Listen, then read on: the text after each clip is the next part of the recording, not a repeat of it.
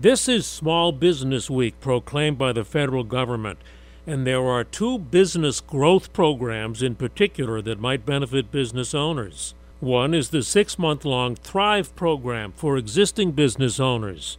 New York area SBA spokesman Matt Coleman says this is for business owners who've been in business at least three years if your need is revenue growth, they'll micro customize a section to talk about, you know, how, how can you grow your revenue?